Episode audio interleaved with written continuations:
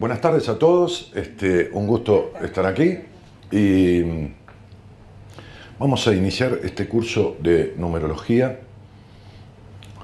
Ustedes recibieron el programa eh, y en este programa consta una serie de títulos que vamos a ir desarrollando y viendo. Hay algo que dice Jürgen Klarik, que es un tipo que me agrada mucho, este, lo, pueden googlear. En realidad este, es un, em, un, empresario de una empresa de marketing. Viene a la Argentina ahora, en unos días más, a dar un curso de neuroventas. Él hace algo que titula neuro, este, neurocodificación. Adhiere mucho a Dyer, a Erich Fromm, a, Corbera, bueno, a muchos autores que tienen diferentes, este, digamos, teorías este, sobre, sobre el tema de, el autoconocerse, el descubrirse, el proyectarse, el mejorar.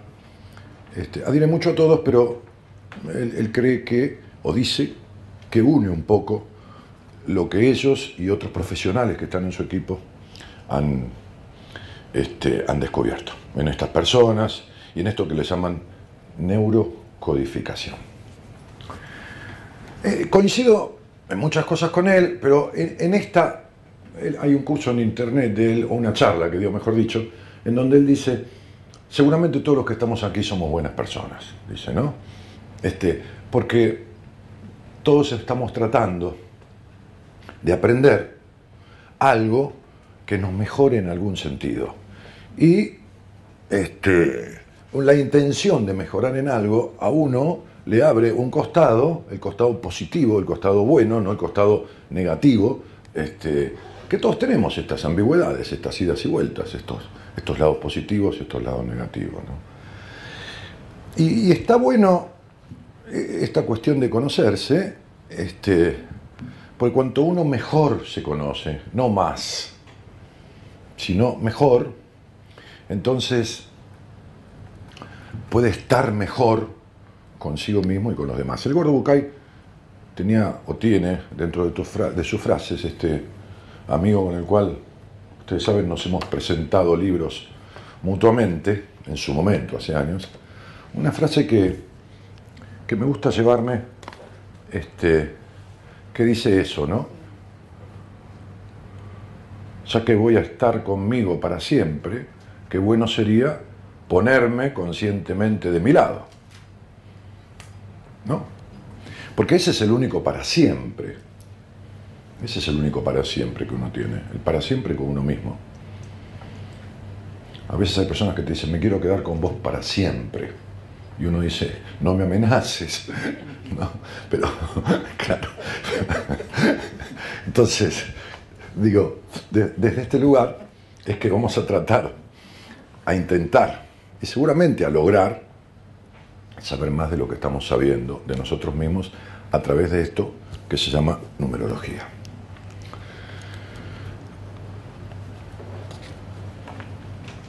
Eh, esta clase va a ser, como dice este, este programa de nociones generales, un raconto, un, raconto de lo que será enseñado a lo largo del curso, con alguna introducción ya de algún tema inicial. Y entonces, Pitágoras. Pitágoras, su maestro, su discípulo, sus escuelas, los sabios, los filósofos, cortito. 500 años antes de Cristo, eh, con un padre joyero, fabricante de joyas, más que joyero.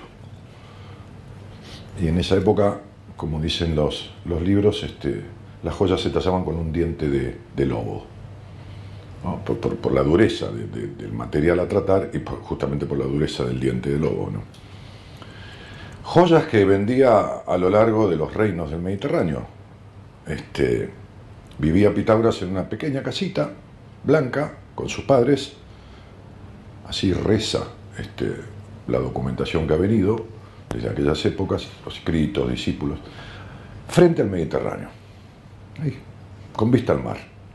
Así que ahí se crió este joven que empezó a, a trabajar con el padre, pero el padre deseaba para él un futuro diferente al que él tenía. En realidad el padre trabajaba unos meses al año y vendiendo esas joyas juntaba el dinero para vivir todo un tiempo sin trabajar, todo, el resto del año. Así que lo mandó a Pitágoras a estudiar con un sabio de la época, quizás, quizás no, el más reconocido, que se llamaba Anaximandro. Anaximandro era un sabio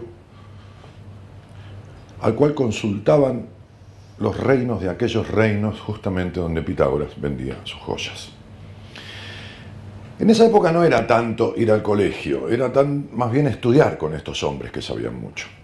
Así que Pitágoras vivió dos años con Anaximandro, que eso conoció una chica ahí, se enamoró de ella, bueno, todas estas, estas historias. Y con Anaximandro empezó a estudiar filosofía, este, este, matemáticas, este, gematría, que es algo que pueden ver un poquito en, en internet. Son como unas letras griegas a las cuales le corresponden números de 100, 200, 400, que no tienen nada que ver con lo que vamos a estudiar nosotros. Este, después de eso, él empezó a viajar, Pitágoras empezó a viajar por sus curiosidades, encontró escritos entre los hebreos, también entre los egipcios, fue sacerdote en Egipto, y de todos estos escritos no se olviden los hebreos, la Kabbalah y todo lo demás, compuso con esta gematría una teoría a la cual denominó numerología. Y de paso le cambió el sentido a la historia del querer saber, porque él decía que, a pesar de haber estudiado con un sabio que era Anaximandro, los sabios no existían, porque ser sabio es saberlo todo. Y saberlo todo, decía Pitágoras, solo lo sabían los dioses. ¿eh? Este, entonces, él instituyó la palabra filosofía, que es el amor por el conocimiento, por la sabiduría. Eh, así que así compone esto que se llama numerología y en la escuela pitagórica, en su escuela, la escuela pitagórica, donde había que estar un año en silencio este, y en profunda meditación para poder acceder a los primeros conocimientos, ¿eh? hablamos de silencio durante un año como un voto de silencio. Eh, enseñaban geometría, geometría, matemáticas, filosofía y numerología. Muy bien. Hermético, de Hermes, esotérico, nadie podía ocupar la cama del otro, ni siquiera dormirse una siestita en la cama de, otra persona. Este, tenían todos unos rituales este, de creencias que venían eh, de, algunas personas anteriores que las habían propiciado, como Hermes, por ejemplo. Eh, de ahí en más, de ahí en más, dame.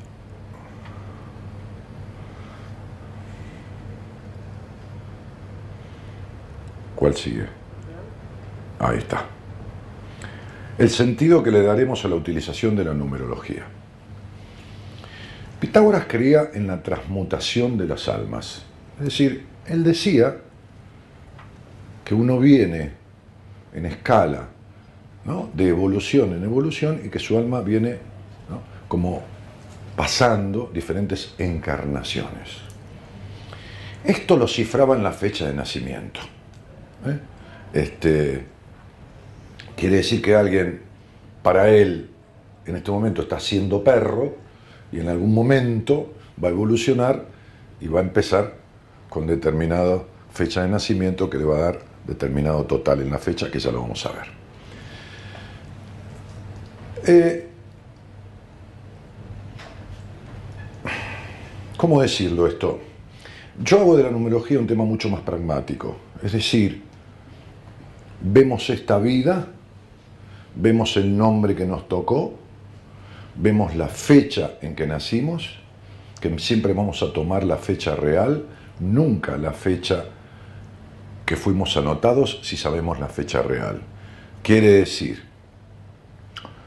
yo nací el 4 de febrero de, 1955. Si alguien, si yo hubiera sido anotado el 4, pero hubiera nacido el 2, para la numerología voy a tomar el 2, el día real de nacimiento. Si me anotaron un día que no fue el que nací y no sé qué día nací, porque mi mamá me dijo, mira, no nos acordamos cuando nací, voy a tomar el día que me anotaron. Es decir, voy a tomar la fecha más cierta que tenga. No por lo registral.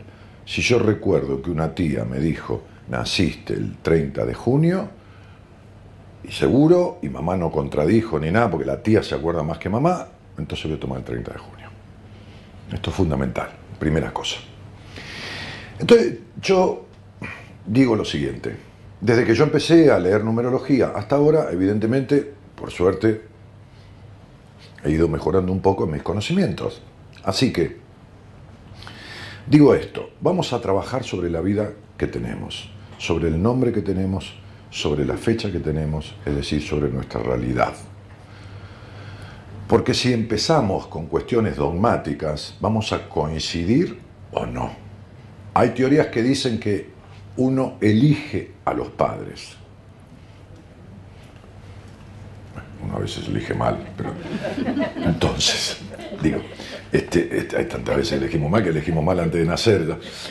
entonces sería demasiado, ¿no? Pegarse en la cabeza Claro, sería demasiado Sí, este, ¿no? Como el que dijo madre una sola, ¿no? Y justo me vino a tocar a mí, dijo el otro, ¿no? Entonces, sería demasiado pegarse en la cabeza esta cuestión y entraríamos en una disquisición. Entonces vamos a partir de la base que vamos a estudiar numerología desde el hecho de que alguien decidió que naciéramos, consciente o inconscientemente. Dice, no, nosotros no te deseábamos.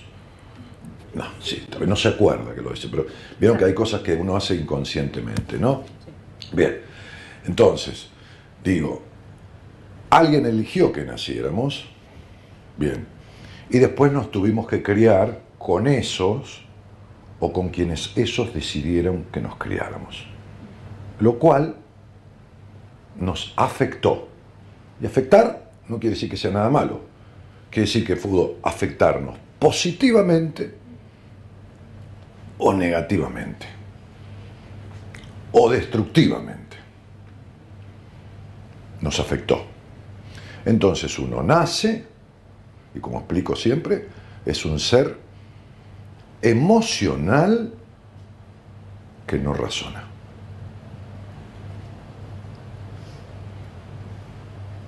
¿Por qué uno nace y es un ser emocional que no razona? Porque obedece a los instintos porque sus necesidades primarias no las razona. El orinar, el evacuar. El niño siente y hace. Siente y hace. No razona. Agarra algo, lo, lo lleva a la boca. No razona que ese algo puede ser, qué sé yo, negativo, excremento, o mete los dedos en el enchufe. No lo razona. Es decir, que emocionalmente es mucho más poderoso y más fuerte que racionalmente. ¿Cómo podemos probar esto? Muy simple. Si tomamos un bebé y lo ponemos en una cápsula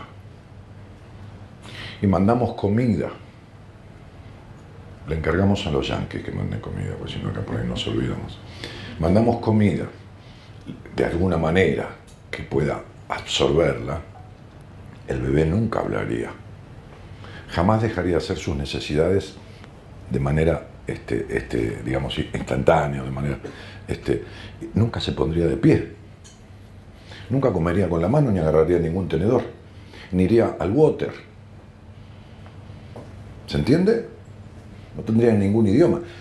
Hubo seres humanos encontrados entre animales este, en, el siglo pasado muchas veces y evidentemente no se conducían como humanos. estaban animalizados, digamos. Quiere decir en estado primitivo y habiendo absorbido de esos animales hábitos, costumbres, alimentación y posturas físicas. Algunos de ellos fueron traídos a la sociedad y murieron. Entonces pueden leer de esto, también buscar información. Entonces, ¿eh? Creados por lobos, entre monos también. Este, bueno, hay, hay, muchos ejemplos.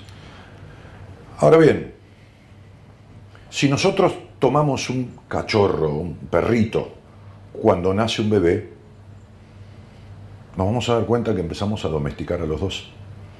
El cachorro va va a hacer sus necesidades en el patio y el niño en el baño. El cachorro va a comer en un tacho y el niño en un plato. Y el cachorro va a adecuarse a los hábitos y las formas de la casa y a las normas de la casa. Y el niño también. Va a hablar el lenguaje, que el perro no va a poder desarrollar, pero vieron que a veces el perro hace como una fuerza para entender. ¿No? Entonces, sí. Este, y, de, alguna, de alguna u otra forma, me acordaba un perro que tuve, de alguna u otra forma, el bebé hace lo mismo. Trata de entender a la madre o al padre cuando, cuando el idioma no le fue incorporado. Y todos, los aquí presentes, este, y, aquellos que están tomando este curso, eh, hablamos el mismo lenguaje que hablaron nuestros padres. Después podemos decidir cambiar de idioma o aprender otro nuevo, que cuesta más que el primero. ¿Eh? Nos sale mejor el castellano. Hay gente que tiene más facilidad para aprender otro lenguaje. ¿Vieron? Hay chicos que por ahí el inglés, o sea, para despegarse del lenguaje inicial, natal. Lo mismo de los prejuicios, los conflictos y los, y los mandatos. Hay gente que tiene más facilidad para despegarse, es decir, aprender otro lenguaje, vincular, porque uno aprende a hablar con los padres y a vincularse con los padres o quien los haya criado. No importa. Es decir, los que ejerzan lo que se llama en psicología la función materna y función paterna. Entonces, hasta de una loba, por ejemplo, ¿no? O de un mono. Bueno, esos ejercieron esas funciones, la de nutrir, la de ¿no? enseñar a vivir en, grupo, lo que fuera. Entonces, digo, desde este lugar es que vamos a estudiar o aprender o a, desarrollar o a compartir la numerología. Le vamos a dar el sentido del desarrollo personal, el sentido de descubrir que vine al mundo, a dónde, entre quiénes, en esta vida ¿Y para qué? ¿Por qué caí en ese hogar? ¿Por qué esos padres o esas personas de crianza? Pero sobre todo, ¿para qué? Porque vamos a tener que, o por lo menos voy a tratar yo de compartir con ustedes la idea de que el sentido de la vida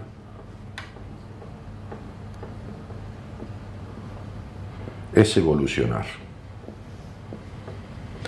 Pero esta evolución poco tiene que ver con los pesos, poco tiene que ver con los títulos, poco tiene que ver con estas cosas materiales que nunca están de más, pero que suelen no alcanzar para lo que se llama felicidad que parece ser un estado ideal inalcanzable, lo que uno le puede llamar plenitud, esto de sentirse pleno con lo que uno hace o con quienes uno está la mayoría del tiempo. Recordando Bucay, que yo lo nombraba al principio, el gordo dice que felicidad tiene que ver con un estado de serenidad interior. Y un poco estoy de acuerdo con él, ¿no?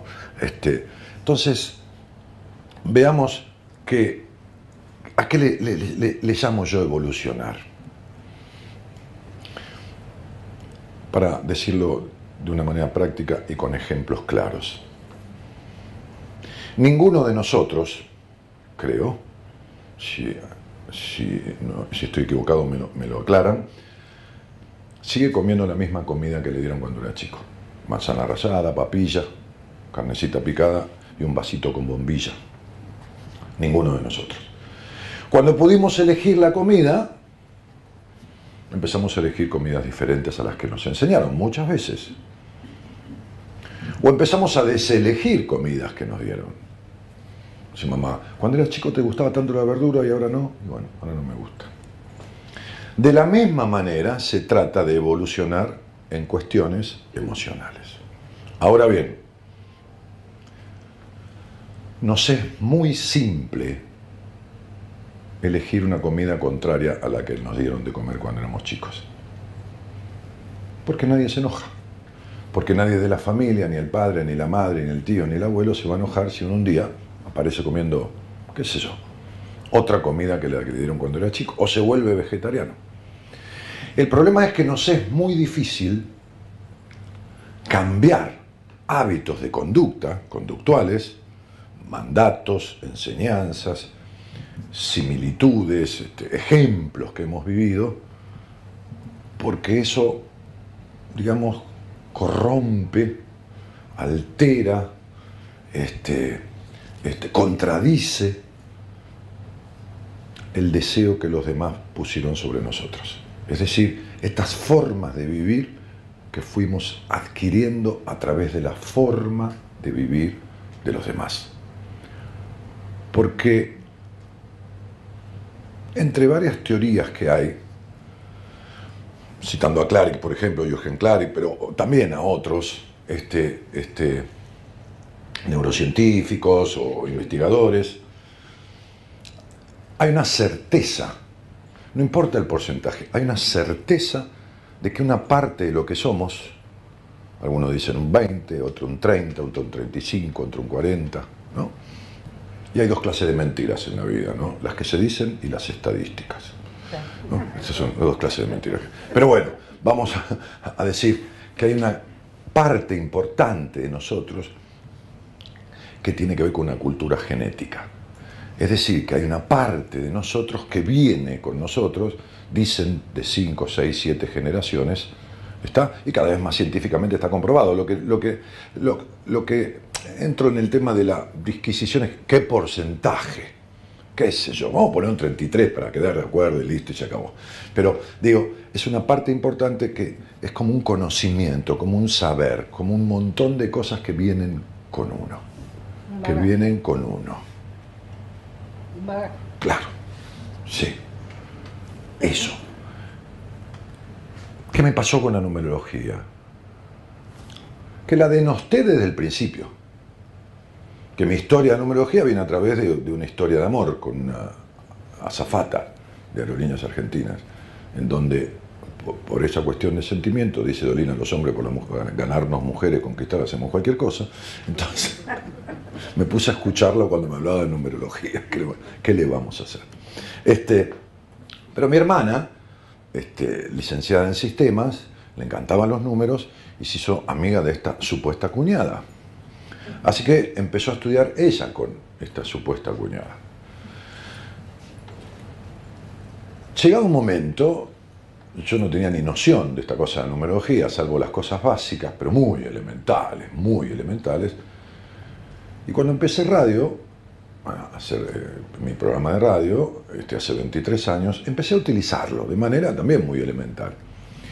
Y sin buscar mucho, y sin estudiar mucho, y sin investigar mucho, casi mejor decir poco, ¿eh? no solo no mucho, sino poco, bien poco, en la práctica de utilizar la numerología con cada oyente que venía, empezó a aparecer en mí una especie de conocimiento que yo no sabía que sabía. ¿Está claro? Quiere decir que no estoy hablando bárbaro ni divino de mí mismo, porque si no llamado porque investigué, leí, he leído tantos libros. No, no, no. Entonces es un bagaje más, intuitivo que otra cosa. Entonces vos decís que es un bagaje más intuitivo que otra cosa. ¿Te pasaba vos que eh, no. no estudiabas, pero... No, no tiene por qué. Es mi caso. Puede ser el tuyo, que el conocer esto que yo te voy a transmitir despierte también capacidades que vos tenés, que unidas a la numerología hagan una tercera cosa. Harina, agua, pan. ¿Está bien? Porque vos, ella y todos nosotros vinimos a esta vida con un montón de herramientas para recorrerla. Herramientas que son las necesarias para todo lo que tenemos que aprender. Todo lo que tenemos que aprender de lo que hablamos antes, de despegarnos de ciertos mandatos, de evolucionar, de lecciones, de un montón de cosas. Vinimos con lo necesario, pero si no sería una cosa de que hago en esta vida, es injusto. ¿no? Todos traemos las herramientas necesarias. Bien. Eh, entonces fui desarrollando eso. Y por supuesto que después, cuando yo me empecé a asombrar de todas estas cosas, empecé a leer un poco más, alguna cosa que me llegaba, siempre algún libro, siempre esta, esta cosa de, ¿no? Este, de la, un poco la ley de atracción. No la ley de atracción del libro El Secreto. Que si vos tenés que desear algo mucho, sí, sí y ya. Yo he deseado un montón de veces un avión, un esto. Nunca sucedió. Entonces, hay que ir por ello, hay que hacer lo necesario. El universo conspira, como dice Coelho. Si uno pone lo que tiene que poner y va por donde tiene que ir, si no, no conspira nada. O conspira, sí. Conspira en contra. Claro. Bien, ok.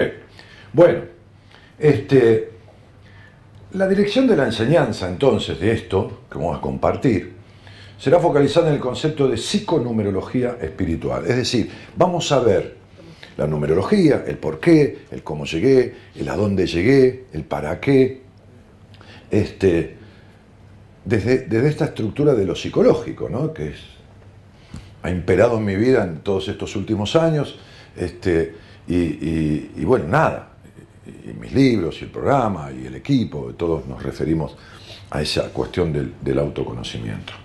Eh, este, y, y, espiritual, ¿por qué? Y porque, porque uno es mente, es cuerpo y es espíritu, este, y, el intelecto va sobre lo demás en la mayoría de las personas, y la inteligencia emocional, que está unida a esta cosa que podríamos llamar espiritual, no religiosa, este, muchas veces decae, y ahí es donde está la esencia de uno, y ahí es donde está mucho de lo que trajimos como herramientas que vamos a ver.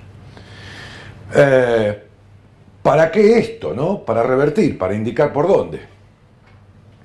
Este, para, empezar a trabajar desde lo contrario de lo que hemos este, de alguna manera aprendido y nos, nos quedó mal instalado. ¿Cuántas veces nos quedan mal instaladas palabras y escribimos a ver sin H? ¿no? Este, y hasta que un día nos damos cuenta que era con H y corregimos. Esto es exactamente lo mismo. Bueno, es decir, redondeando lo que decía el oráculo de Delfos en la entrada, conócete a ti mismo.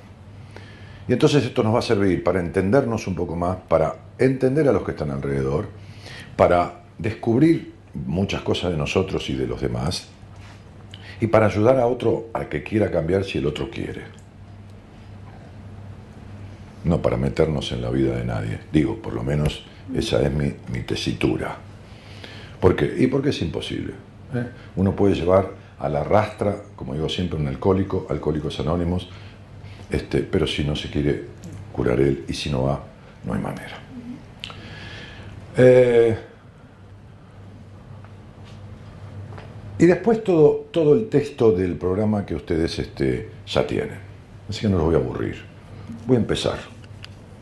¿Puedo empezar, Marita? Bien, muy bien. No, digo, si no estás de acuerdo, sigo con lo mismo. Ok.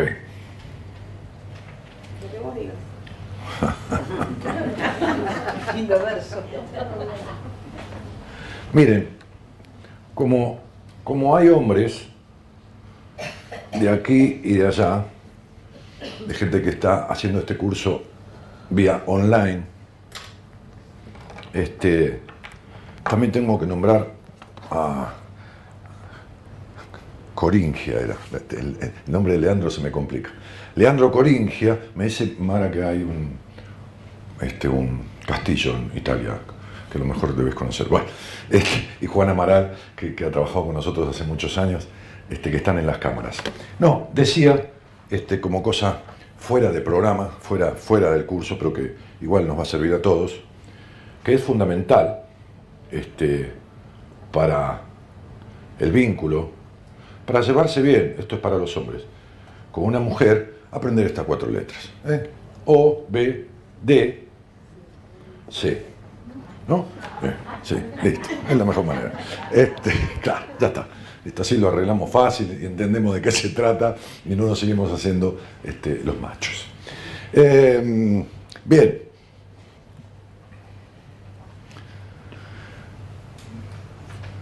Vamos a tomar el primer tema de concreto del curso de numerología, concreto, ¿eh? más allá de estas nociones generales. Muchas teorías numerológicas hay en el mundo.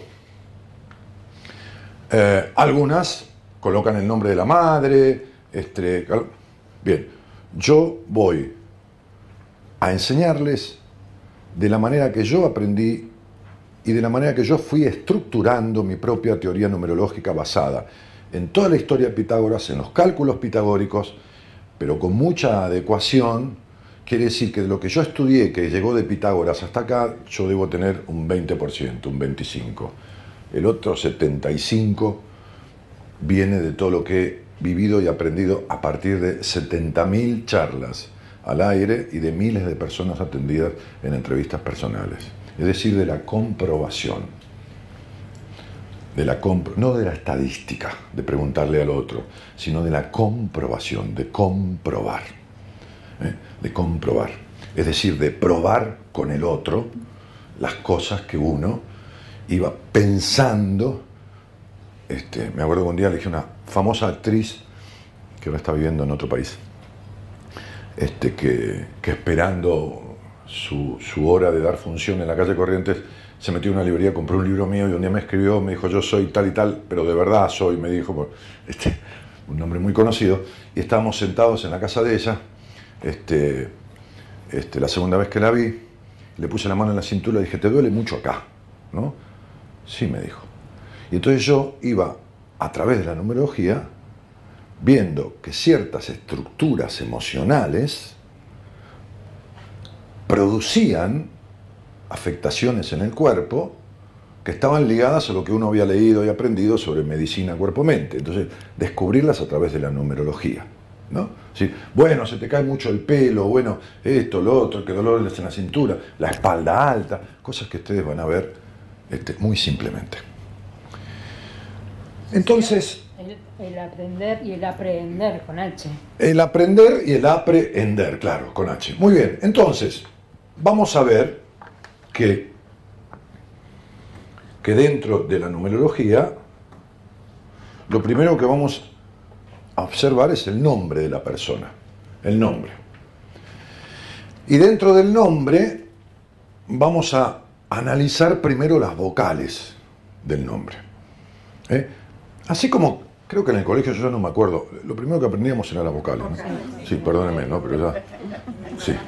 Vos te acordás, Mana, porque vos tenés menos años que yo, pero. Este. Sí. Eh, las vocales del nombre. Vamos a llamarle, en numerología, esencia a los valores que vamos a obtener de las equivalencias de las vocales. Llámese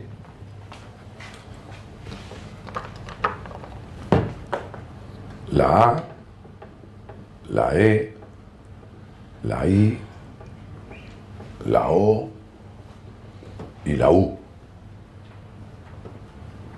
La A que vale 1, la E que vale 5, la I que vale 9, la O que vale 6 y la U que vale 3. ¿Está claro esto? Sí. Está claro. A, 1, E, 5, I, 9, O, 6, U, 3. Toda la vida van a valer lo mismo. ¿Está? Y si el tipo se llama Jürgen Klarik, porque es otro, una, todo el nombre alemán, que no importa, es lo mismo. No importa. Momento. Los números que no tienen... Hay nombres rusos que tienen traducción. Si te dicen el nombre en traducción. Si tenemos otro lenguaje, listo, chao. No, estamos aprendiendo con este tipo de alfabeto. ¿Está? Con este tipo de alfabeto. Ellos tienen un apunte con el alfabeto, ¿no? ¿Sí? ¿Tiene un apunte con el alfabeto? Sí. Muy bien, lo tiene. Perfecto. Tiene un apunte con el alfabeto. El apunte con el alfabeto es muy simple. No se asusten, ¿eh? porque cuando uno se sienta en la primera clase en estas cosas dice, uy, me perdí, no entiendo nada. Pero van a tener poder ver la clase, más van a leer el apunte. El apunte es muy simple con el alfabeto. El alfabeto arranca en la A.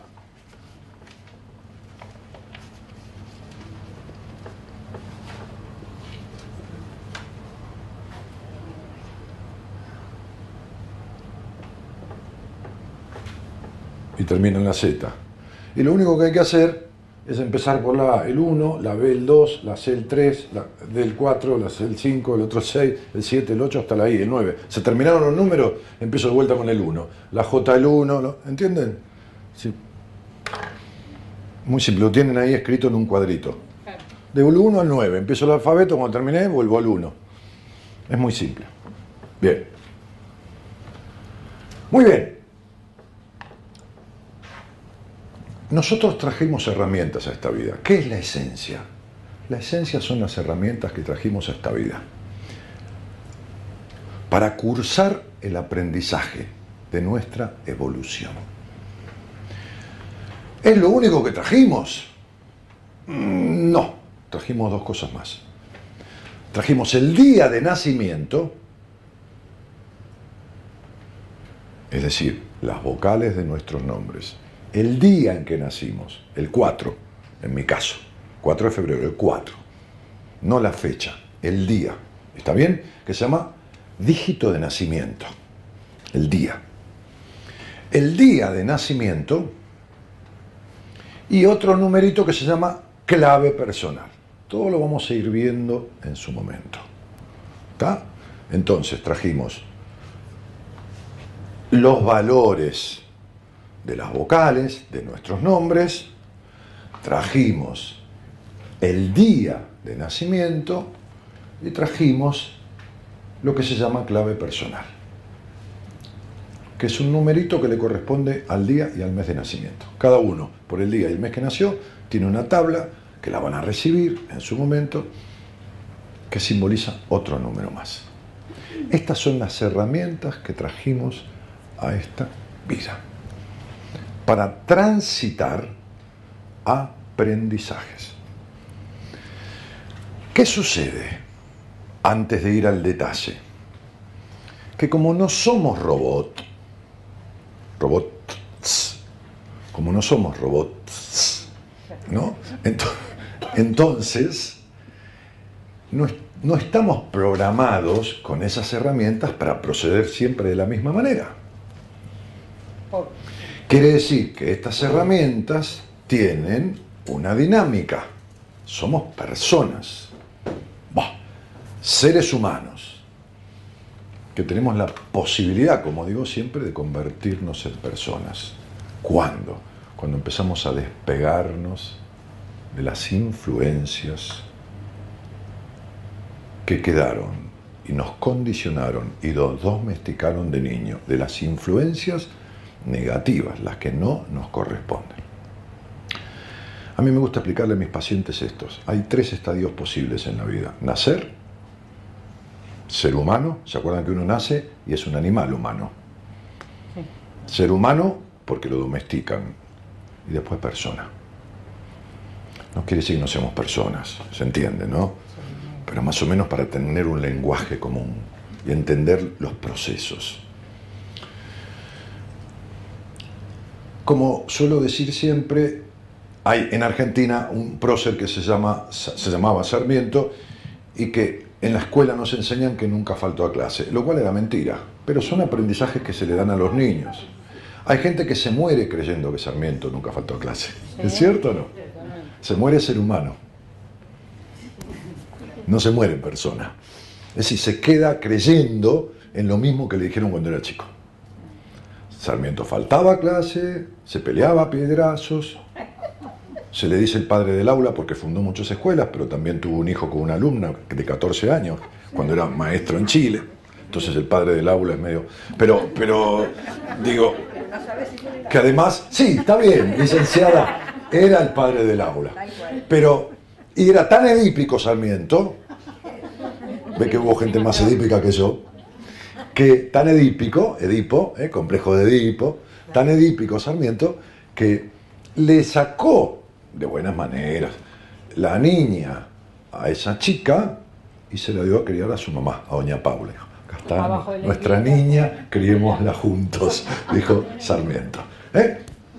Tipo divino, honesto, realmente tan honesto era Sarmiento que en la biblioteca de- del Congreso de la Nación, lugar donde yo he asistido en su momento, cuando estudiaba abogacía, a estudiar cosas ahí, a buscar, investigar, este, hay documentos que muestran rendiciones de cuenta de Sarmiento cuando era presidente de la Nación, fue presidente de la Nación Argentina, año 1800, sobre finales del siglo XIX, este, la segunda parte del siglo XIX, y cuando él viajaba, hacía sus viajes al exterior, este, detallaba puntillosamente sus rendiciones de cuenta, en qué gastaba el dinero.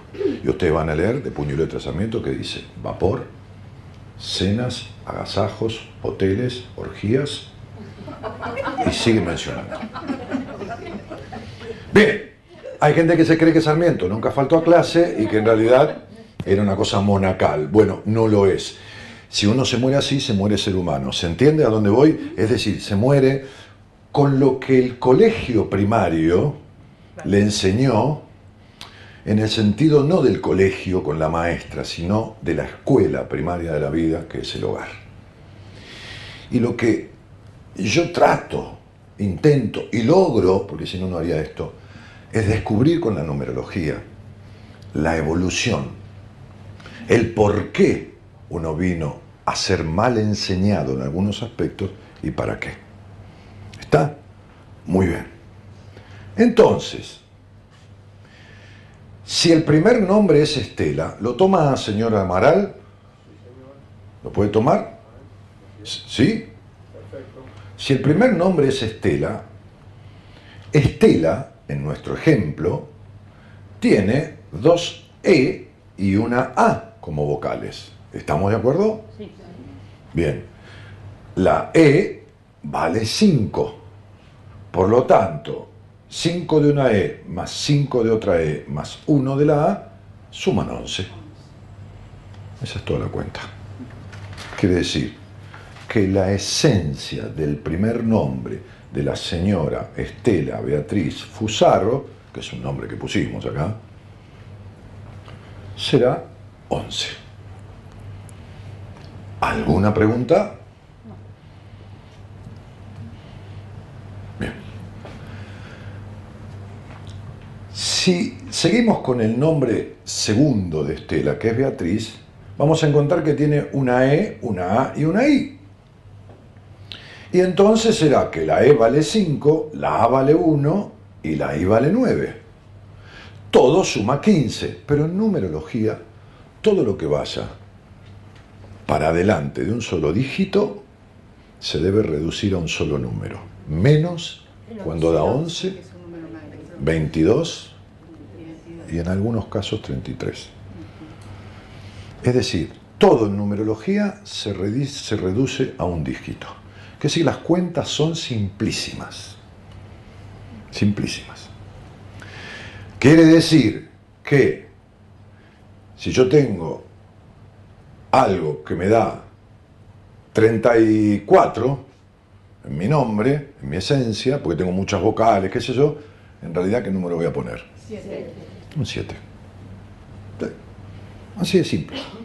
Todo lo reducimos a cuentas simples, salvo cuando da 11, 22 o 33, que ya vamos a ver en qué caso es el 33, pero lo que vamos a ver frecuentemente es un 11 o un 22.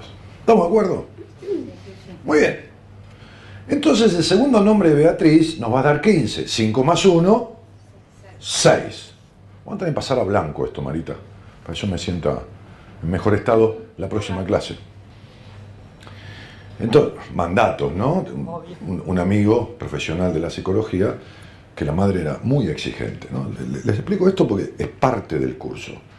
Este, tan exigente que, que un día vino de dar un examen este, y la madre le preguntó cómo le había ido. Y él le dijo, saqué 8.50.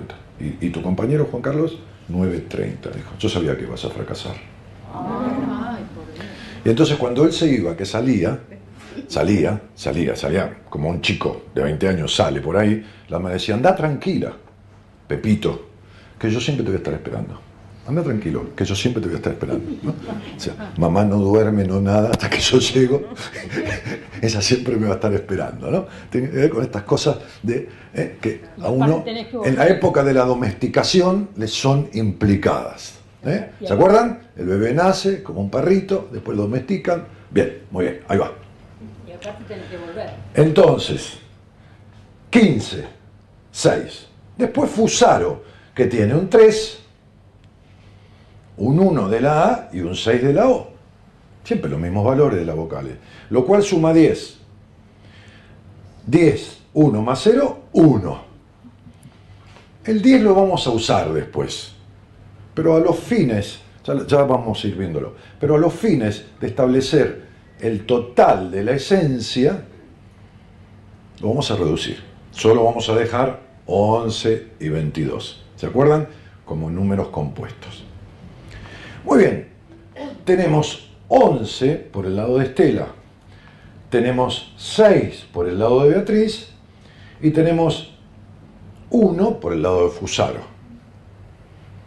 Ahora queremos saber cuál es el número central de su esencia, el total de su esencia. ¿Cuáles son sus herramientas? 11, 6, 1 y también el total. ¿Está bien? 11 y 7, 11 y 6, 17, 7 y 1, 8 y una 19. Eh, 17, 16 y una 17. 18. 17 y una 18, perdón. 8 y una 9, disculpen. Porque yo sumo así. Sumo 11 y 7, 18, 8 y una 9. ¿Por qué? Porque en numerología vamos a ver que cuando hay un número maestro, un 11 o un 22, lo separo, lo guardo y sumo primero los números simples. Y a esa suma le agrego el 11. ¿Puedo hacer una pregunta? A ver, a ver, vamos a poner un, vamos a poner un estudio numerológico. Poneme, poneme el, el- el programa nuestro y vamos a poner un estudio numerológico. ¿Puedo hacer una preguntita? Sí, ahora, ahora, sí, cómo no, cómo no, ahora Mi vamos. apellido tiene una Y. A ver, Mi apellido tiene una Y. Se la Y, no, la Y es Y y es consonante. En numerología es consonante, aunque se pronuncie como I, es consonante, siempre. Va a valer 7 y va a ser una consonante. Una consulta. ¿Cómo no? Espera. Vocales del nombre que vos decías incluyen las vocales del apellido también, porque vos contaste todo para la. Ah, cuando yo digo nombre, digo nombre y apellido, Ah, no, claro. yo por las dudas pregunto. Nombre completo, sí, muy bien, muy bien. Ah, ¿Qué otra pregunta? perfecto.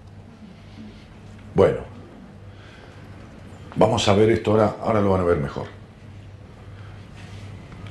¿Qué es esto? Un nombre. No, pero, ¿eh? No, sácalo.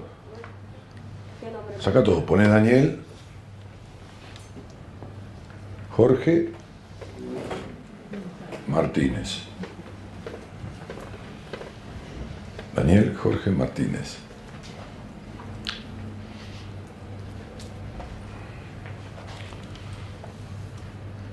Perdón, Juan, fui hasta ahí.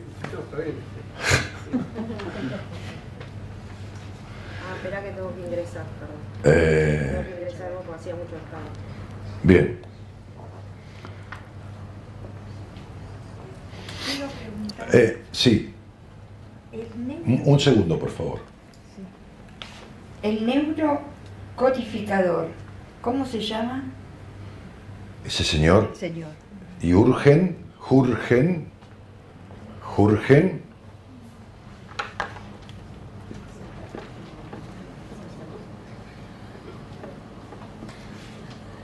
Jürgen Klarik. Así. A ver, es uno de los tantos pensadores y personas que andan por el mundo, este, que me se cayó simpático y su forma de ser y pensar, este, y se dedicó siempre al marketing, con lo cual hizo muchísimo dinero, y entonces ahora, más allá de esta cosa del marketing y todo lo demás, que tiene una empresa muy grande, este, este, se dedica mucho a enseñar esto, ¿no? De, del descubrirse uno mismo y del mejorar como persona y todo lo demás. Va a venir a Argentina a hacer neuroventa, pero... eh, Neuroventa. o- sí, sí, sí. O sea, este, nada, como venderle al otro, de- de- de- casi sin que el otro se dé cuenta, ¿no? Sí, claro. Sí, en el buen sentido, ¿no? O sea, como dirigir el, el producto de uno, este, eh, todo, todo- todo este tipo de cosas, ¿no? Eso es manipulación, muy- No es- muy- no es muy- bueno. no, no, no, como no es manipulación, no, no. Es saber presentar el producto, saber presentar, saber presentarse uno, saber venderle al otro sin forzarlo, al contrario, sin manipularle nada, sin saber presentarse ante el otro, ¿no? Este, digo, eh, Coca-Cola refresca mejor y es una publicidad, este, qué sé yo, nadie se toma Coca-Cola, dice refresca mejor, ¿no? Este, y, y- y tantas otras cosas que, que se utilizan en publicidad hace muchísimos años y que sirven para colocar el producto de uno. Eh, ahora bien, ¿estás malita? Sí. Pero y dámelo. Porque estabas hablando, estabas No, te estoy haciendo tiempo por, por vos, para no hacerte quedar mal, por tu lentitud. Pero bueno, no es nada. pasándote esto en blanco que no queda bien. No, no, no. En blanco, blanco, no amarillo. Daniel Jorge Martínez. Si ustedes ven Daniel Jorge Martínez, ¿lo agrandás un poquito, Marita? Ahí está. Ahí lo toma, Juan. Bueno, ese es mi nombre, es mi apellido y es mi fecha de nacimiento. Daniel tiene un número 6. Martínez también tiene un número 6 porque las vocales de Daniel y de Martínez dan 6 de resultado. Jorge tiene un 11. ¿Está bien? Bueno, ¿qué digo yo? Que en numerología vamos a hacer siempre este cálculo. 6 y 6, 12. 2 y 1, 3. 11 más 3, 14. 4 y 1, 5. Ahora ustedes me van a decir, pero si 11 y 12 da 23, y 2 más 3 es 5, ¿es así? ¿Para qué dar toda esa vuelta? ¿Está bien? Esa es la pregunta que viene a colación. Vamos de vuelta, lo explico de vuelta. Mara, ¿no se entendió? ¿Se entendió? ¿Se entendió? Digo, si yo tengo un 11, voy a sumar 6 y 6, 12, lo voy a reducir, eso me da un 3, y el 3 se lo aplico al 11. El 11 es un número maestro, no se mezcla, así como así con los demás. No lo puedo sumar como un número común. ¿Está claro? Es la primera cuestión. Y la segunda es que si yo sumara 6 más 11, 17, más 6, 23, me perdería el 14, 11 más 13, 14, que es un número kármico.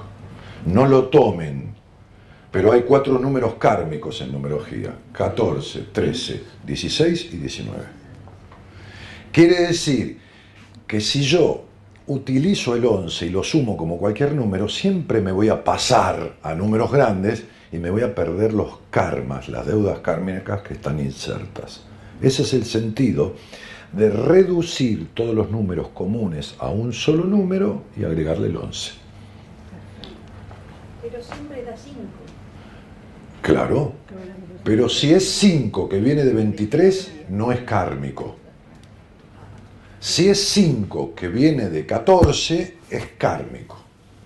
Supongamos que yo tengo una persona.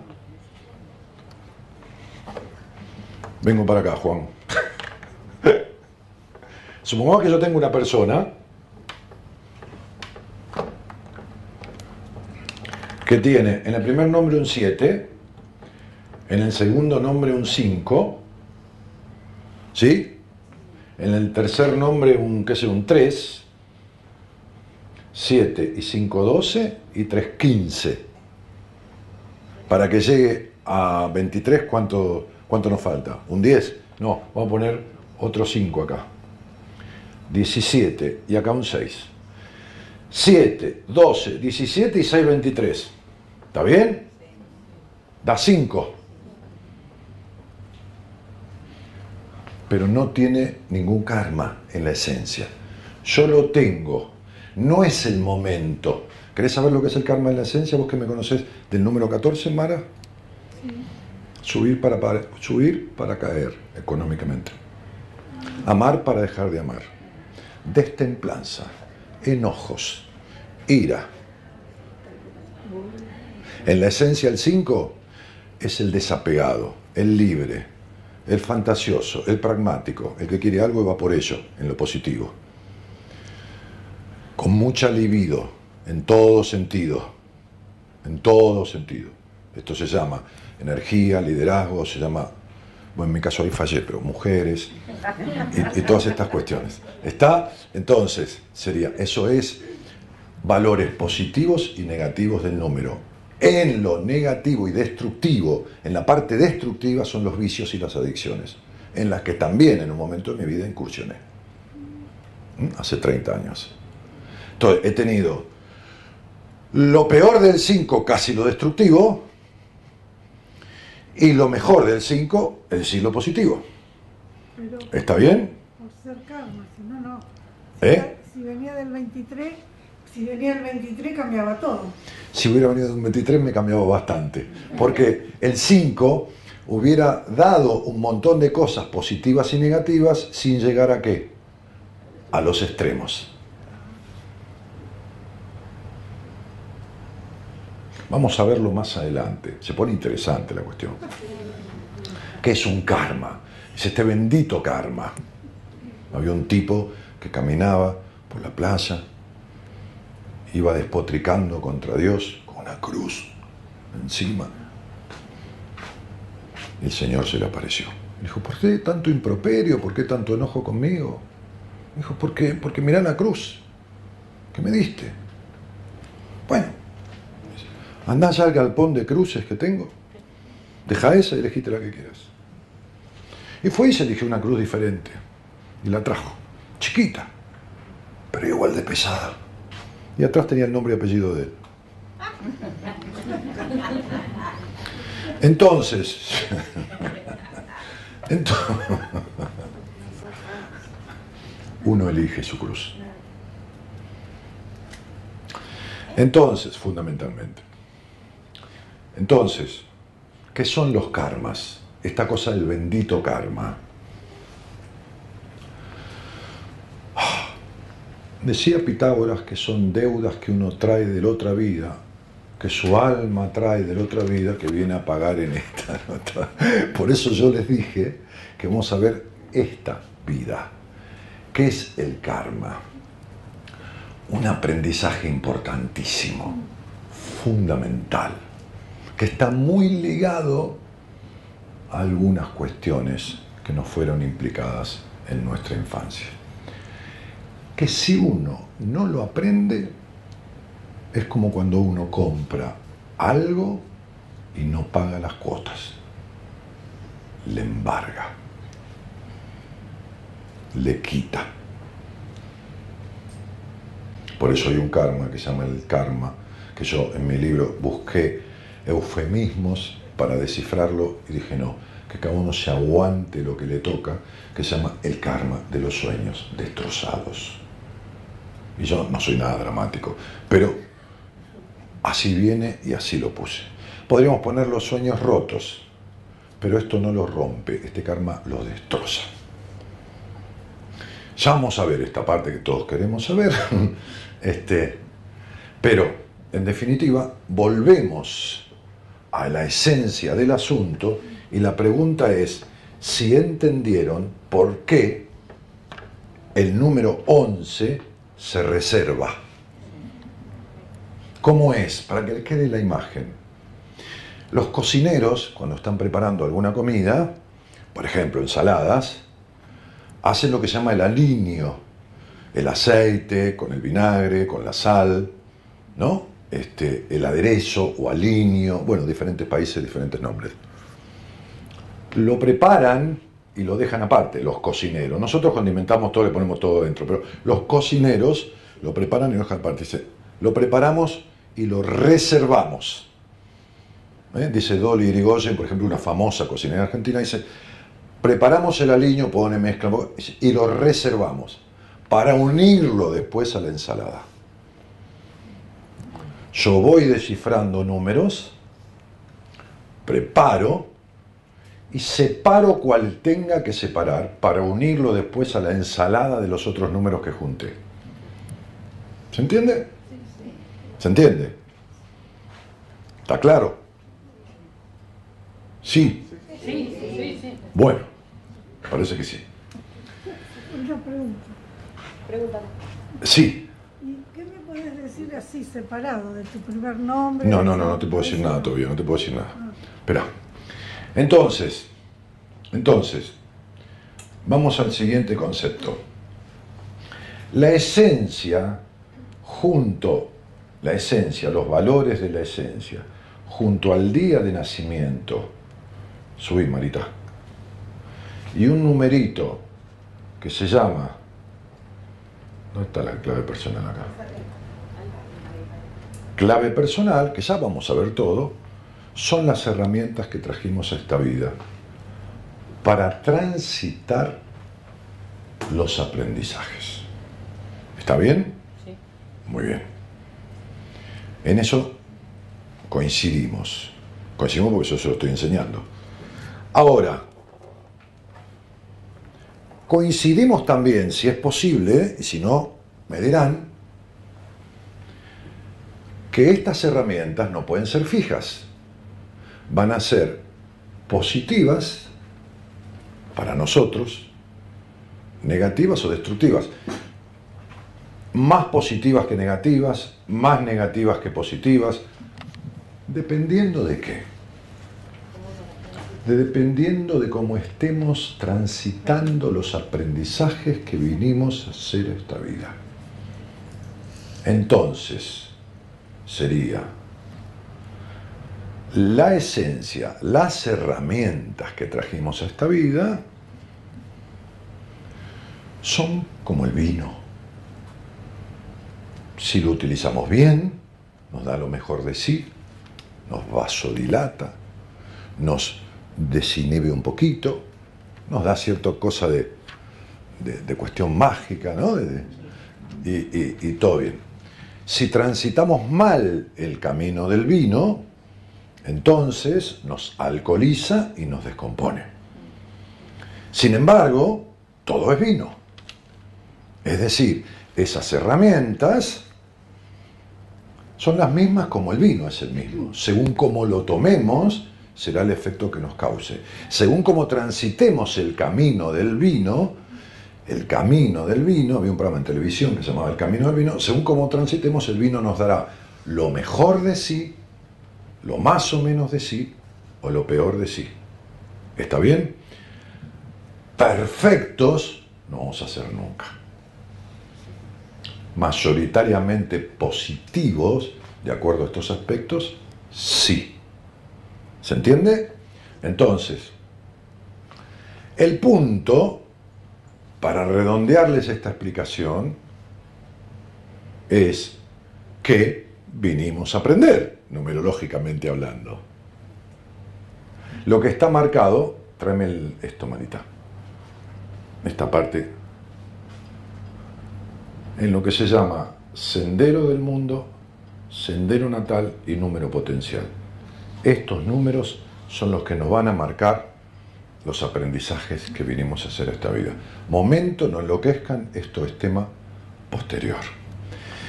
Si vamos por acá, estos nos darán más lo positivo. Y si no vamos por ahí, nos darán más lo negativo. ¿Está? ¿Se entendió? Sí. ¿Se entendió hasta acá? ¿Se entendió lo que es la esencia? Sí. Bien. ¿Y cómo funciona? Sí. Bien. Hay en el apunte, Marita, en algunos apuntes, cielo, hay lo- los aspectos positivos, negativos de los números, ¿no? Sí, la clase que viene. En la clase que viene. Porque esta clase yo debería extenderme más en lo que es el programa y todo lo demás. Bueno, Marita, pero si alguien quiere que le describa todo el programa, me dice y se lo empezamos a escribir todo, en vez de leerlo, se lo describimos. O alguna duda que tengan sobre lo que dice el programa, me la consultan después de este corte, de este break, de este qué sé yo qué, de esta tanda que vamos a hacer ahora y que va a durar 5, 10 O, B, D, C. 10 minutos. Eh, cor- cortamos. Sí, a la vuelta. Cortamos, volvemos con las preguntas y con todo lo demás. Gracias. Continuamos. ¿Había alguna pregunta para hacer? ¿Alguien? ¿Eras tú? No, espera un poquitito que me acerco. Gracias. Aquí te tenemos. Sí, los aprendizajes son la esencia, la misión y la- el potencial. La, la clave personal coincide con eso. Yo la verdad que no dije nada de todo eso. A mí me dijo cuando lo dijiste. Yo dije, no que- yo dije, yo dije, perdón, perdón, si no confundimos a la gente o al resto. Yo dije que la esencia son herramientas que tenemos en nuestra vida para transitar aprendizajes. Nunca dije que los aprendizajes eran la esencia, de esto, lo otro, y dije, es un concepto, dejémoslo ahí porque vamos a ir paso a paso. ¿Cómo es tu nombre? Susana, Susana. Susana, ¿y el segundo? Luisa, Luisa. Muy bien. Una pregunta. Una pregunta. Vamos a ver en numerología que también, eh, que es algo que yo he ido viendo en el tiempo, ¿no? esta cosa que uno va descubriendo solo, eh, este, que el primero y el segundo nombre, sumados, también tienen una significación. Muy loco. Es decir, el primero y el segundo nombre, así como un bonus track. El primero y el segundo nombre sumados dan una tercera cosa. Pueden dar una tercera cosa. Y esa tercera cosa también es otra característica que trajimos. ¿Está? Positiva, negativa o no. Por ejemplo, Susana Luisa. Si Susana Luisa nos diera permiso, yo le diría la suma de esos dos nombres, que es un 5 y un 4, que da un 9, ¿qué significa? Si nos diera permiso, si no, no. ya lo sé, ¿Eh? ya lo sé. Lo sabés. Bueno, Pero te doy permiso si quieres. perfecto. Significa que esa persona es muy factible. ¿Factible cuánto es en numerología? Y un 99%. ¿Por qué? Porque es una disciplina metafísica, es decir, que está más allá de lo físico, de lo tangible, pero basada en una ciencia que es la matemática. Entonces, cuando 5 más 4 es 9, 9 es un resentimiento con el Padre. 9 es decepción de los hombres. Porque así como se decepcionó del Padre, que es su primera gran decepción, se va a seguir decepcionando de todos los hombres de, su vida. Hasta que haga los aprendizajes que tiene que hacer. No llegará el príncipe azul, porque ese nunca llega. Pero llegará algo coherente a la vida de ella. ¿Por qué? Porque Carl Gustav Jung, para citarlo nuevamente, más todos los demás que lo decimos de mil maneras, dice con respecto a esto, el que no aprende nada del drama de lo sucedido, obligará a la conciencia cósmica, porque Jung era bastante esotérico, a repetirlo tantas veces como sea necesario, porque lo que se acepta te transforma y lo que no te somete. Freud decía, lo que no se transmite se repite, Sí, lo mismo. que es lo mismo. Jung, bien, a pesar de que Freud un día le dijo a Jung, usted es un hipócrita, y tenía razón, porque Jung era muy de esta cosa, muy esotérico y de lo demás, Pero lo pero pro- propiciaba una forma de, y después vivía totalmente de lo contrario en otros aspectos. Y para mí Freud tenía razón cuando le dijo eso. Ahora, si la primera decepción no es aceptada, aceptada es tramitada, entonces volverán las decepciones de los hombres o de las mujeres, o de las mujeres que traicionan, o de los hombres que traicionan, no importa, las parejas, todos somos seres humanos, tantas veces como sea necesario hasta que uno aprenda. O habrá tantos celosos en la vida de una mujer, o tantas mujeres celosas en la vida de un hombre, como sea necesario hasta que aprenda que él también es celoso, o que ella también es celosa, y dónde se originaron esos celos. Estas son parte de las cosas que vamos a incluir en este curso que tienen que ver con aprender a través de la numerología las cuestiones psicoemocionales. ¿Está? Que las vamos a descubrir en numerología, como vamos a descubrir fácilmente, fácilmente, y hay que tener cuidado con todo esto, las grandes, inmensas posibilidades de un abuso sexual. Claramente, en algunos casos, ¿en qué porcentaje? En un 99%. ¿Está? Entonces, sería, y cuidado porque, y cuidado. Pues también vamos a hablar de lo que es un abuso sexual y lo que entendemos en el concepto de abuso sexual, que no solo es la intrusión en el cuerpo, sino también el avance sobre la psiquis de una persona, instituyéndole prejuicios, mandatos y todo lo demás, que a veces son peores, inclusive, que una intrusión física, propiamente dicha. Entonces, digo, el primero y el segundo nombre sumados también dicen una tercera cosa. ¿Está? Que lo vamos a ir viendo en toda esta escala de cuestiones que recién empezamos hoy adelantándonos ya a la segunda clase. Por eso ustedes no tienen la explicación de los números, positivo, negativo, porque es el apunte que viene. Otra pregunta. En el nombre tenía nueve, en este caso con el apellido da nueve. ¿Es lo mismo?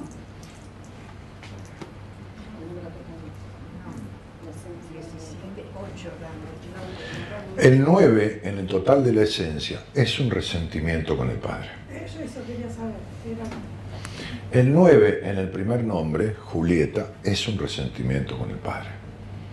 Porque los valores de la esencia separados... A ver, ¿hay alguna María, primer nombre? Bien, ¿cómo está la espalda? ¿Cómo ha estado la espalda en la, en la vida de ustedes? Generalmente mal. Generalmente mal. El 11 son las cargas de la historia. Duele la espalda. Y casi siempre el 11 tiene que ver con la sensación de no ser amado. Esto es lo que le pasa a las Marías que andan dando vuelta, o a los que tengan en, en el nombre o en el centro de la esencia un 11. Dice, pero ¿cómo vas a decretar eso? Yo no decreto nada. Yo estoy hablando de la inmensísima, inmensísima mayoría de los casos de años y años y años, de siempre, siempre, siempre lo mismo. Siempre lo mismo. Yo no sé cómo la gente no se aburre de escucharme siempre decir lo mismo en la radio. No sé si es que yo no entiendo por qué no se aburren o ellos no entienden lo que yo digo. Pero en definitiva, esto es así. No entiendo cómo hace 23 años digo lo mismo. Debe ser que yo tampoco lo entendí. Pero continuamos, qué sé yo, ¿no? Mientras haya alguien. Bien, entonces, ¿hay algún Mario en la sala? ¿Hay alguien que le dé 7 el primer nombre? 7, una Nora, por ejemplo, vos. El segundo no, vamos a ver el primero. Pero me llaman Nora. Te llaman Nora. Bien, ¿vos quién sos? Rosa. Bueno, un número 7 es esto. El niño viene a este mundo con una sabiduría genética, con una, como dice Karlik, dice, Klarik, perdón, Karlik, dice, él dice cultura genética, bueno, qué sé yo. En realidad viene sabiendo sin saber que va a ser recibido por personas que lo van a querer, lo van a cuidar, lo van a esto, lo van al otro. ¿Por qué? Y porque viene de muchas vidas atrás, con esta carga genética, con el genoma humano, con todo esto que hoy es ciencia, ¿no? Digo, hay un principio metafísico que dice que cada ser humano tiene un solo lugar en el mundo. Y este es un principio metafísico. Pero ya dejó de ser metafísico, es científico. La huella digital lo corrobora. Entonces, ¿qué quiere decir esto? Yo no me he puesto, es imposible porque tendría que armar un programa de computación y haber guardado los estudios numerológicos de decenas de miles que he hecho para ver si hay alguno igual que el otro, idéntico. Pero yo estoy seguro que idéntico, idéntico, con el mismo número en el mismo lugar, con los mismos componentes, o sea, que este 6 venga del 15, que sea compuesto por estos tres, idéntico con la fecha, con el mismo, no, no hay. De la misma manera que no hay un ser idéntico al otro. Entonces, este principio metafísico que se corrobora científicamente por la huella digital, en esta unicidad que cada uno de ustedes tienen, cuando es obstruido, cuando no es transitado de acuerdo a esa ley científica y metafísica, entonces uno vive en general contrariadamente. Es decir, uno nace aquí y tiene un solo lugar en el mundo. No, no importa si es Buenos Aires o Colombia. Este lugar es este. Pero mientras uno viva aquí, no va a recibir lo que en este lugar le está previsto. ¿Se entiende? ¿Se entiende? No, pero me dicen algunas personas, yo vine, yo la verdad que eh, adoro ayudar a todos los demás, pues no viniste a esta vida a eso. Yo me saco todo con tal de que los demás sean felices. No, no viniste a esta vida a eso. Entonces es como si la vida dijera, para esta tarea ya tenemos otras personas. Vos estás acá usurpando un lugar que no te corresponde. Entonces te va a ser quitado todo. ¿Por qué si yo me doy todo y con tal de que los otros sean felices, por qué me dan la espalda? Porque, porque no es lo tuyo. No viniste a eso.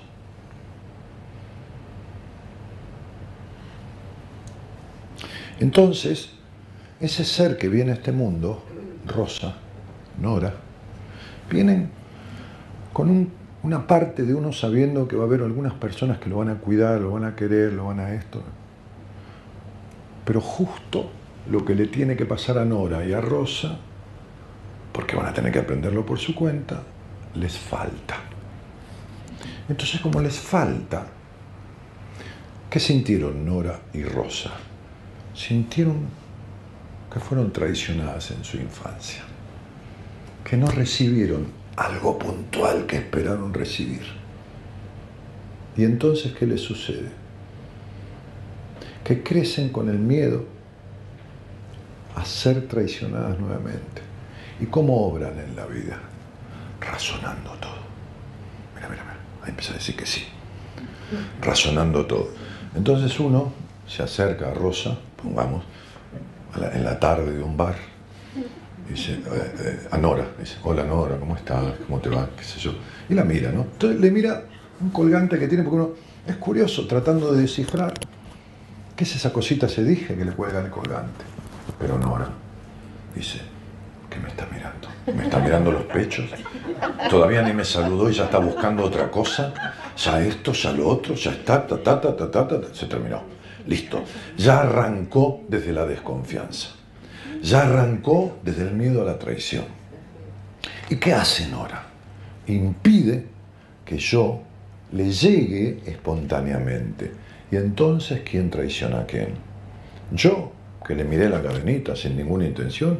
¿O ella, que antes de antes ya se cerró a mí?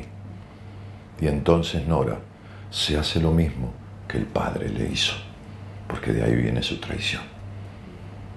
Por eso desconfía del mundo. El que desconfía del mundo fue traicionado por el Padre. Silencio en la sala y del otro lado. El que calla otorga, Juan. Leandro, estoy hablando con mis camarógrafos. El que calla otorga.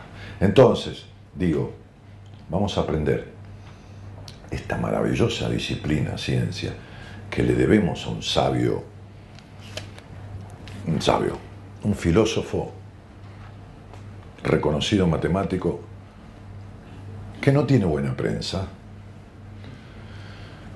y que yo he adaptado a mi experiencia de tal manera que podamos descubrirnos y descubrir a los demás de esta manera. ¿Qué es descubrirnos? Es quitar lo que nos cubre, quitar lo que está de más, quitar esa traición, entender de dónde viene, quitar ese resentimiento, quitar esos pesos. ¿Qué dice el 11? Voy a apuntar con el cigarrillo, manito casi. El 11 dice, el 11 dice, has traído a esta vida la capacidad natural de escuchar tu alma. El 11 es un número maestro, es el número del alma. E ir por lo que tu alma siente, soltando lo común de la miseria humana, los pesos de tu historia. Has traído esa capacidad. Si no lo utilizas, porque no aprendiste lo que tenés que aprender, ese 11 retrograda, se pone en negativo, se convierte en un 2, pierde la potencia, pierde estas cuestiones. ¿Quién tenía 11? María. Yo, María. Mi negra. ¿Y quién más? Vos. ¿No les pasa a los 11 mu- muchas veces, estamos en otra cosa? Déjame de joder con tu mente que quiere ya todo. Mi cielo, sí. El día del nacimiento de un 11 que es el tuyo. ¿Qué lo hace a uno un 11 de nacimiento? Lo hace esto, mirá. Parece tranquilo como agua de tanque. Y por adentro es un volcán en erupción. Preguntale, preguntale si no vive tensa. Preguntale si no vive tensa. Bueno, entonces. ¿Por dónde andábamos? 11. El 11. Me sacan del tema, chicos, es mucha cosa. Entonces, les va a pasar a los 11, No, ¿qué les a los pasa 11 de primer nombre, a los 11 por ahí del día de nacimiento, a los 11 del centro de la esencia, porque lo que van a aprender con numerología, conmigo, es que esté donde esté el número, casi es la misma historia. Es decir, que vamos a simplificar todo. Todo muy simple, todo muy simple. Decía una señora, yo estoy haciendo un curso de numerología. Yo dije, ah, qué interesante. ¿En dónde? Ya allá, eh, por, por Panamericana, al fondo, no me acuerdo, Bulón, Bulón. Era de Bulón. Digo, ah, ¿qué tal? Bien, sí, ya hace un año y medio que estoy en el curso. Bueno, bueno. ¿Y cuánto? ¿Y, y, y por qué viniste acá? Dice, porque un día me fijé y la profesora del curso con su libro, me dijo. Y dije, ¿en serio? Y dije, yo lo hago en 12 clases, ¿qué es eso? ¿Cuánto tarda, tarda ella en entender el libro? ¿No? Este, bueno, entonces, sí, es verdad lo que estoy diciendo. Bueno, entonces, van a ver una cosa con el 11. Que el 11 tiene una particularidad. Vamos a suponer que haya una amiga tuya sentada en una mesa con vos tomando un té, con algún once, alguno de ustedes. Y entonces se acerca un señor que dice, hola, ¿qué tal? Mi vida, ¿cómo estás? Y la saluda, se lo presenta a ustedes y se va. Y le dice, ah, es un tipo con el cual estoy saliendo.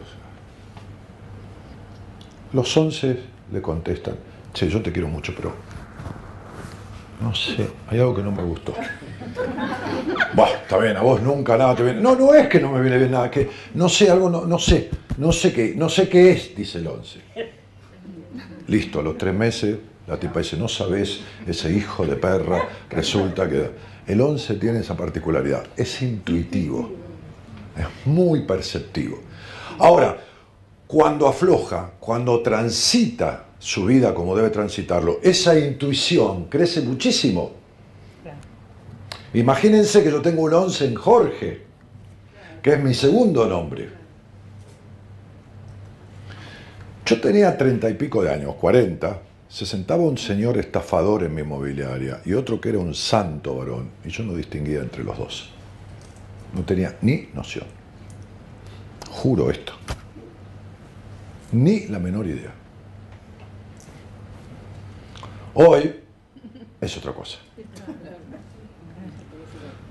Ahora, el punto es que los números más perceptivos en numerología son el 11, el 7 y el 9.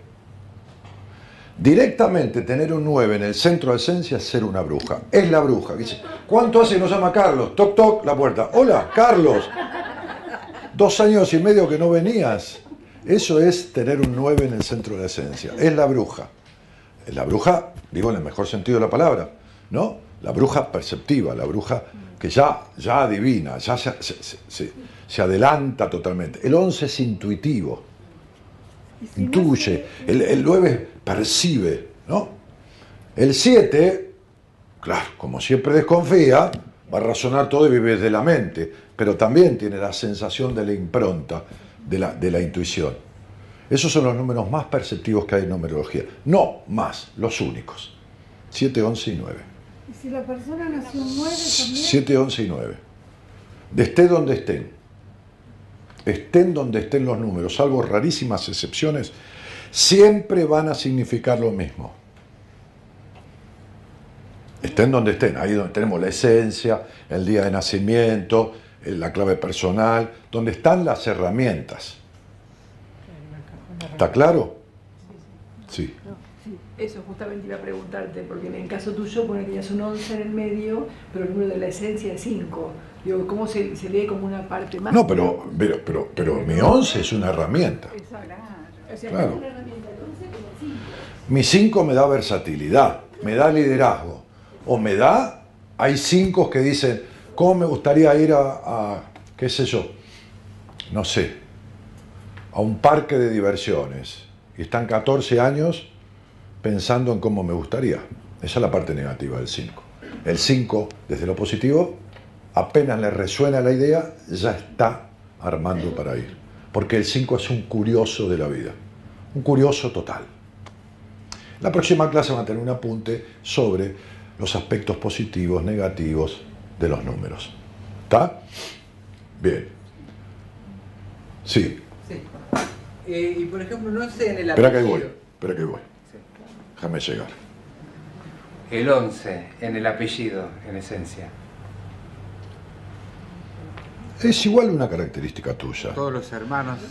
Es igual una característica tuya. En el fondo está el apellido. Quiere decir que todos los hermanos van a tener eso. Nunca es como el nombre activo, que te desidentifica de los demás. La rama familiar tiene esa característica, pero está allá. Está, está por allá. ¿Se entiende? No, no es, ¿eh? la influencia no es tanto como si está en el centro de la esencia o como está en el primero o segundo nombre. ¿Estamos de acuerdo? Siempre en el apellido es una cosa más bien troncal. ¿eh? Pero está, está. Sí. Vamos a aprender también nada es totalmente rígido y absoluto, ¿no? ¿Por qué? Porque vamos a aprender en algún momento a relacionar todo el estudio numerológico. La cuestión es relacionarlo, mezclar las cosas para poder establecer una interpretación de una persona. No es solo lo lineal, porque si no, usted se mete en internet, hay páginas de numerología, ponen el nombre, la fecha, todo, y les da bastantes descripciones, porque están hechos con el número último, todos, ¿no? Con el total, con el 9 de la esencia, con la fecha de nacimiento, pero no interrelacionando los resultados, porque si no habría que hacer tantas opciones en el programa de computación como personas hay en el mundo. ¿Se entiende? Porque los números que van a conformar un estudio numerológico son como 40. Entonces hay que, dar una lectura también. ¿m? Ya van a llegar a hacer un estudio numerológico ustedes y todo lo más y vamos a practicarlo y todo esto. Sí, Yo soy el claro ejemplo de la super bruja, porque tengo el 11 y el 7 en mi nombre justo. y los dos suman 9. Sí, Porque te llamas María no. Mónica Yamila.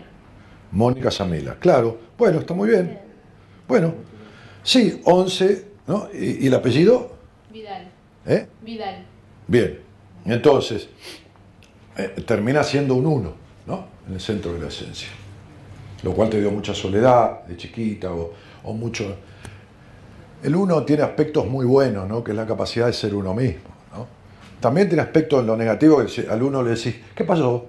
¿Te caíste del árbol? Y te dice, no, me tiré. no te lo acepta. No, me tiré. No. Este, este, eh, y- ¿cómo se llama? Este, generalmente cuando un uno viene de un 19, creo que es tu caso, no sé si es tu caso, pero la persona fue criada en la intolerancia, ¿eh? en el no dejarla ser, que es el karma 19 cosas que no las tengan en cuenta. Hablemos de la esencia, preguntas sobre la esencia, porque si no vamos a mezclar. Si el, perdón, si en el primer nom- nombre y en el segundo te da el mismo número, Voy a repetir la pregunta. Si en el primer y el segundo nombre te da el mismo número, te da el mismo número. la reforzamos Sí, tenés esa característica. El 6 tiene que ver con la capacidad de transferir conocimientos. Acá estamos. El 6 tiene que ver con el gusto por la música. El 6 tiene que ver con el gusto por lo estético armonioso. ¿eh? Como uno entra y ve una cosa disonante en color y le duelen los ojos, ¿no? Cuando es un 6. Del lado positivo estoy diciendo. El 6 tiene que ver con el capricho, con la discusión, con la histeria, tiene que ver con la demanda, con los celos, con la posesividad, con la dependencia emocional. ¿Alguna Gisela? ¿Alguna, Jime- alguna Jimena? ¿Alguna con un 6? Vos fuiste paciente mía, Patricia, y has superado con creces todas esas cuestiones. Un 6 tengo yo. pero- ¿Un 6? Sí, de Javier. de Javier. Ahí está. El 6 es aniñado en lo negativo, es dependiente emocional del pasado o del presente de quien sea, es celoso, este, y, y es en lo negativo falto de maduración. En lo positivo, el, el 6 es el número de la maduración. ¿Qué significa? Que hace lo que se le da la gana y se aguanta las consecuencias. No culpa a los demás. Entonces, valores positivos, negativos y destructivos del 6 que ya lo van a leer y que, y que van a ir tomando conocimiento en este, en este próximo punto. Sí, a mí me cuesta entender cómo son eh, herramientas y a, a mí me cuesta entender cómo son, son herramientas para, para usarlo así en la, en la vida. O sea, eh, yo como, como me dicen herramienta entiendo como, así, como si fuera un martillo, un clavo, eh, un- una pinza para clavar un clavo. a vos herramienta te suena martillo y a clavo. Sí, o sea, Bueno, O sea, no, está bien. no, o sea, Pues eso es el 6, viste que es obtuso, es cerradito. Pero, pero un poco. Entonces, vamos a cambiar herramienta y vamos a agregarle características, capacidades. ¿Está? Virtudes, dones, eh, todas esas cosas. O sea, eh, yo entiendo que hacia la parte así, eh, intolerante, así, medio eh, aniñado, sí, lo, lo soy. O sea, pero no entiendo eso como... eh, ¿Cómo revertirlo? No, eh, cómo revertirlo o cómo no usar eso, sino como... Porque te viniste a aprender cosas que van a estar aquí, aquí y aquí, que todavía no sabes cuáles son. Entonces, pues, ¿entendés? Este, yo tengo un 6 allá, en Daniel. Y cuando tenía 20 años tenía una novia y era recontra celoso. Me per- ¿Entendés? Casi te diría que la perseguía. Bueno, hoy qué sé yo, mi novia se va a Singapur y digo, bueno, trae caramelos, qué sé yo, ¿entendés? O sea, lo fui cambiando. No tenemos que hacer un diálogo, no tenemos que hacer un diálogo de esto, porque si no, nos vemos personalmente y lo hacemos. Entonces, digo, desde algún lugar uno va a aprender con esto a... O sea, después me pasó al revés, tuve una novia celosa y le dije, chavo, hasta luego, ¿entendés? Pero desde algún lugar uno va a aprender con esto qué de negativo tiene, si eso negativo es más que lo positivo y, si eso, y eso negativo o es, o es menos y cómo lo puede ir revirtiendo. ¿De qué manera? ¿Aprendiendo qué? ¿Logrando qué? ¿No es así? Vos viniste a un taller, ¿no? a un seminario, ¿no? Sí, sí, sí. y a un taller. Sí, Sí, sí, pero espera, espera, espera. Y vos dejaste cierta característica que tenías, que atraías de toda tu vida. Ah, sí, sí. Ah, bueno, ¿te parece poco haber tartamudeado 43 años y dejar de ser tartamudo en 5 días? No, no. No, ah, bueno, que no es poco. Y eso lo logró en uno de los seminarios y en un, en un- en un taller que hicimos en, en el término de 5 días. Entonces, ¿por qué? Por cuestiones personales de él que se ventilaron en ese ámbito nada más. Ahora bien, no es fácil deshacerse de una característica tan fuerte como una tartamudez de toda la vida de uno en cinco días. Sí, es fácil cuando de alguna u otra forma hay algo que puede gatillar la transformación de eso. Hay que descubrirlo. La numerología ayuda a eso. Porque fue una cuestión que con su nombre su fecha completa yo descubrí y a partir de ahí trabajamos eso fuertemente y vino la reversión del síntoma. ¿Está? Alguna vez hay una psicóloga presente en unos seminarios anteriores, ha venido gente que ha dicho yo tomaba nueve medicamentos y estoy tomando uno solo, ¿no? Y que iba a camino una operación y dejó de operarse. Bueno, ¿qué tiene que ver con magia? No, tiene que ver con que si lo que trajo esa afectación del cuerpo es un conjunto de conductas que uno viene transitando y las cambia, a veces detiene ciertos síntomas y a veces los remite. A veces una cosa y a veces otra. Bueno, es esto. ¿Qué quieren que les diga? Es creer o reventar. Y entonces, mejor creer porque reventar larga mucho olor y se complica mucho. Hace mucho ruido y despide aromas. ¿Está? Entonces, digo, esto no quiere decir que uno pueda solucionar todo, ni que el que sabe de esto sepa todo, porque uno sigue aprendiendo y a veces el peor para uno es uno mismo, ¿no? Porque no se puede ver a sí mismo este, y tiene que sentarse con una psicóloga amiga para que le cuente qué le parece de cosas que le pasan a uno. Este, pero bueno, nada, es tratar de vivir o lograr no tratar lo, lo menos peor posible al principio y lo mejor posible después. O sea, una pregunta. ¿Tiene la misma carga el primer nombre que el segundo? Porque em, El nombre primero tiene más fuerza porque, o, el que le, o- o el que le utilizan a uno, Claro. porque es el nombre activo de uno con respecto a cómo vibra para los demás. Porque una cosa es que uno se llame Daniel, qué sé yo, o que a mí me dijeran Jorge, y también cómo vibra ese Jorge para los otros. Eso es una cuestión de lo que se llama imagen en numerología, que es cómo me ven los demás. No importa cómo yo sea, cómo me ven. Es decir, si una persona entra caminando aquí y se va, y yo le digo a ustedes, ¿qué opinan de esa persona? Y ustedes van a poder, seguramente, esbozar una idea sobre esa persona, aunque no haya hablado. ¿No les pasa? Nos pasa que por ahí van a una reunión y ven a alguien y la persona está ahí, no se junta mucho con nadie, tiene una postura así media. Y una vez se dice, ¿quién se cree que es ese? ¿No? ¿No? Y por ahí es tímido.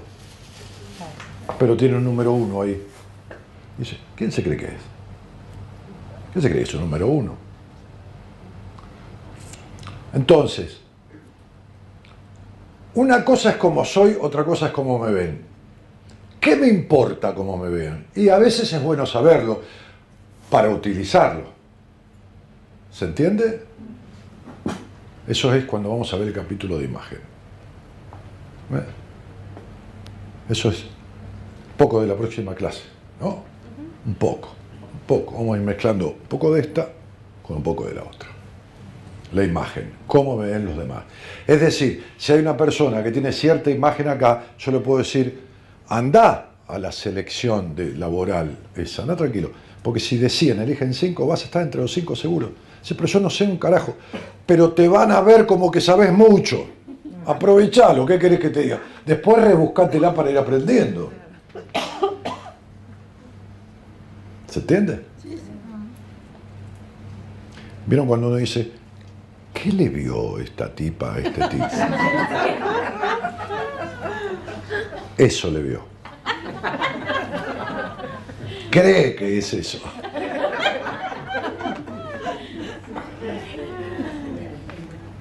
¿Eh? Entonces es un poco lo que la imagen que no tiene que ver con la personalidad, porque la personalidad es la construcción, es el constructo de, formas de ser. La imagen, yo le llamaba personalidad antes, pero estaba mal. Lo corregí por imagen. Es lo que uno, lo que los demás toman de uno. ¿Eh? Ahí vamos a ver un poco también las posibilidades de abusos sexuales en la imagen.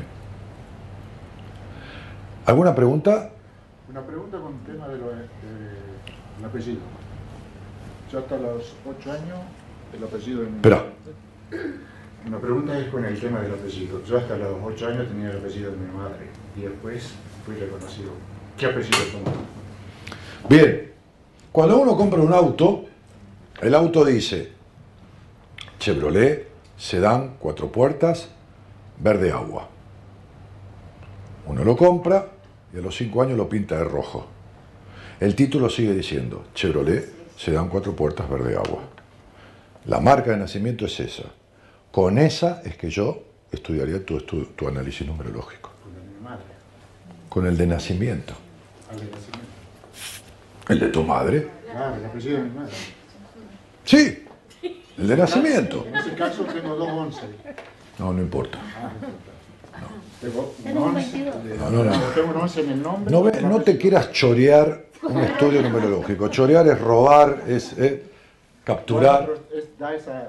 Es- problema tuyo, ya veremos. ¿Alguna otra pregunta? Nacho. Cuando vos eh, te cambias el apellido o por ahí le agregás un apellido, ¿cambia en algo? O sea, Cuando uno se cambia el apellido, se agrega un apellido, vibra diferente para los demás, artísticamente. Este, pero, pero, pero su vida es Ana María Casanova, no Moria Casán. Su vida es Ana María Casanova, no Moria Casán. ¿Está? ¿Se entiende? Entonces quizás vibro, quizás la, la impronta, quizás la marca influye en lo comercial, pero su vida ronda con su fecha de nacimiento y con su nombre de origen. Esa es la marca de nacimiento. ¿Está? Que no vamos a poder cambiarla. Entonces, mi hermana, que sabía numerología, vamos a cerrar acá esto, este, iba a tener su segundo hijo. Y ella iba a tratar, a tratar, va, a lograr de que su hijo, varo, eh, varón, la primera es Daniela, una mujer, este, se llamara de cualquier manera, siempre y cuando no tuviera ningún número 5. Número 5, el hermano. El número 5, el juego, los vicios, menos las mujeres, todas esas cosas.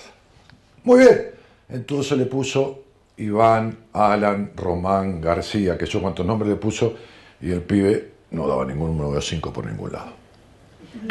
Mi hermana se embarazó, empezó a beber, siete meses, ocho meses, nueve meses, no nacía, no nacía, se pasó el pibe.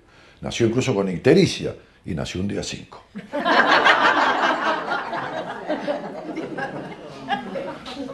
Porque uno puede manejar todo menos la vida, ni lo que tiene que ser. A lo sumo puede ir conduciendo su vida de una manera medianamente lógica, potable, satisfactoria, beneficiosa, pero nunca digitarla. La vida es un enigma para ser vivido, no para ser desentrañado. Conócete a ti mismo y si lo logras mayoritariamente, uff, has logrado bastante. Buenas noches a todos, gracias por la clase.